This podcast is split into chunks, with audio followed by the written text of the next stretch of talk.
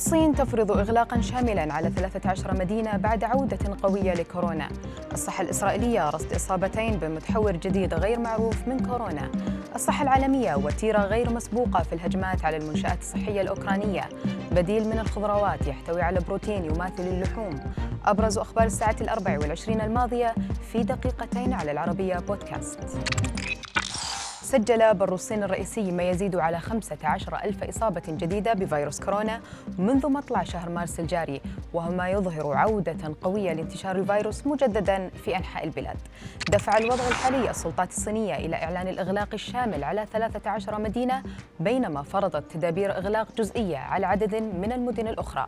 فيما عادت عمليات الفحص الواسعة ومشاهدة المسؤولين الصحيين بالبزات الواقية مجددا إلى شوارع المدن على نطاق لم تشهده منذ بدايات تفشي تفشي الجائحة في ظل ارتفاع كبير في عدد الإصابات بالمتحور أوميكرون. رصدت وزارة الصحة الإسرائيلية إصابتين بمتحور جديد غير معروف من فيروس كورونا. تجمع أعراضه غير الخطرة بين المتحورين B1 و B2 وبحسب بيان وزارة الصحة فإن المتحور غير معروف للعالم بعد واكتشفت الحالتان خلال فحوص أجريت في مطار بن غوريون عند دخول إسرائيل.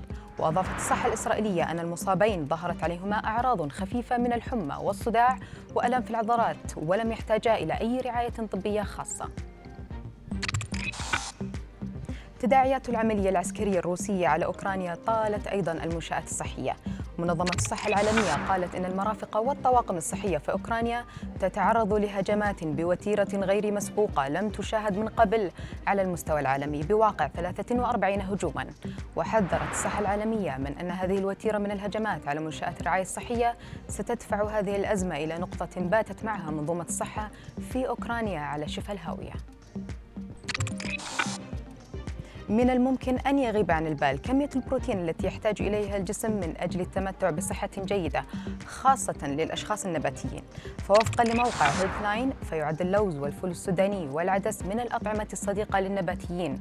لكن البروكلي يمد الجسم بكمية من البروتين تزيد عن شريحة لحم ما يجعله بديلا مثاليا للحوم.